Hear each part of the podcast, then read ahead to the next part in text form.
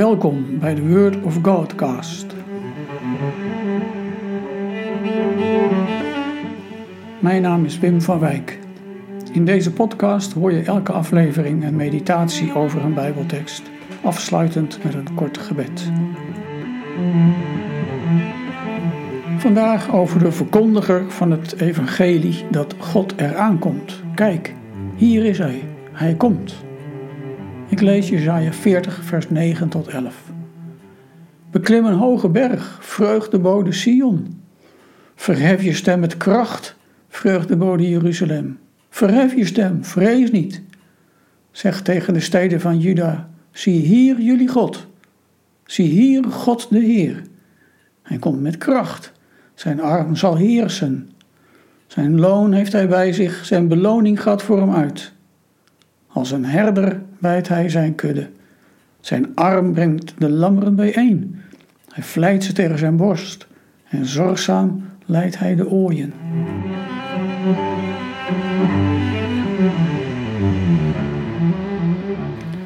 Wat een prachtig beeld wordt hier getekend van de machtige God. Aan de ene kant een indrukwekkende heerser. Hij komt eraan om de onderdrukten te bevrijden. Daar moet je machtig voor zijn. Aan de andere kant een zachtmoedige koning, die niet opjaagt, die je niet op loslaat, die zijn volk niet als slaven misbruikt, maar die zijn kudde wijdt, de lammetjes bij elkaar brengt en bij elkaar houdt, ze op handen draagt als het nodig is. En de vrouwtjesdieren die zogen, wat is hij zorgzaam voor hen. Hier tekent de profetie hoe het volk van God bevrijd wordt uit de ballingschap, als de nieuwe Exodus. Met sterke hand en uitgestrekte arm heeft hij eeuwen eerder zijn volk uit Egypte laten gaan. Het klinkt in de vertelling van de Exodus altijd als een signaalteken, met sterke hand en uitgestrekte arm. Die uitdrukking keert terug als er een nieuwe Exodus zich aandient. Een sterke hand met kracht zal hij heersen. Die hand kan slaan. Zeker, nou en of. Keihard. Wee degene die hij treft met zijn sterke hand. De Bijbel spreekt zelfs over een ijzeren staf in de hand van de Messiaanse koning. Zijn vijanden zal hij stuk breken als aardenpotten. Gelukkig ben je als hij bij hem schuilt dan zie je dat die sterke hand ook een vaderhand is. Een zachte hand, die niet slaat, maar draagt. Die niet straft, maar leidt. En dat is het evangelie dat Sion en Jeruzalem moeten verkondigen. Gods volk is nu zelf de drager en verkondiger van het evangelie geworden. Niet alleen maar de profeet, maar er is een schare van verkondigers. Die boodschap mag en moet luid aan de man gebracht worden. Iedereen moet het horen. Kijk, hier is jullie God. Kijk, zo is jullie God.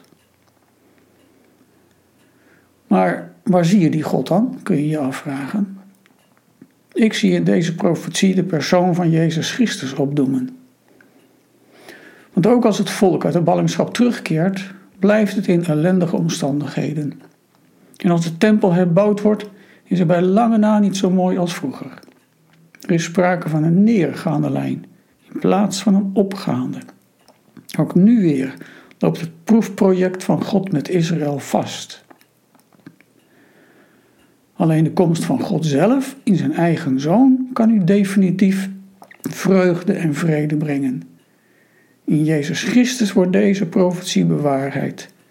Hij is de kern van de boodschap, als het ware nog verborgen maar in zijn menswording in de wereld geopenbaard. Petrus zal later in een brief aan de verstrooide kerk schrijven dat de profeten hebben geprobeerd te achterhalen op welke tijd en onder welke omstandigheden de geest van Christus in hen doelde. En deze boodschap is nu verkondigd door hen die u het evangelie hebben gebracht, gedreven door de Heilige Geest. Jezus Christus, Hij is de koning die door God is aangesteld. Denk aan Psalm 2. Maar Hij is ook een herder die de zijne liefdevol en zorgzaam leidt. Hij is een koning die zijn volk bestuurt, rechtvaardig, wijs en zacht. Psalm 72. Vertrouw op Hem en verheug je in Hem. Een vraag. Welk beeld van Jezus spreekt jou aan en waarom?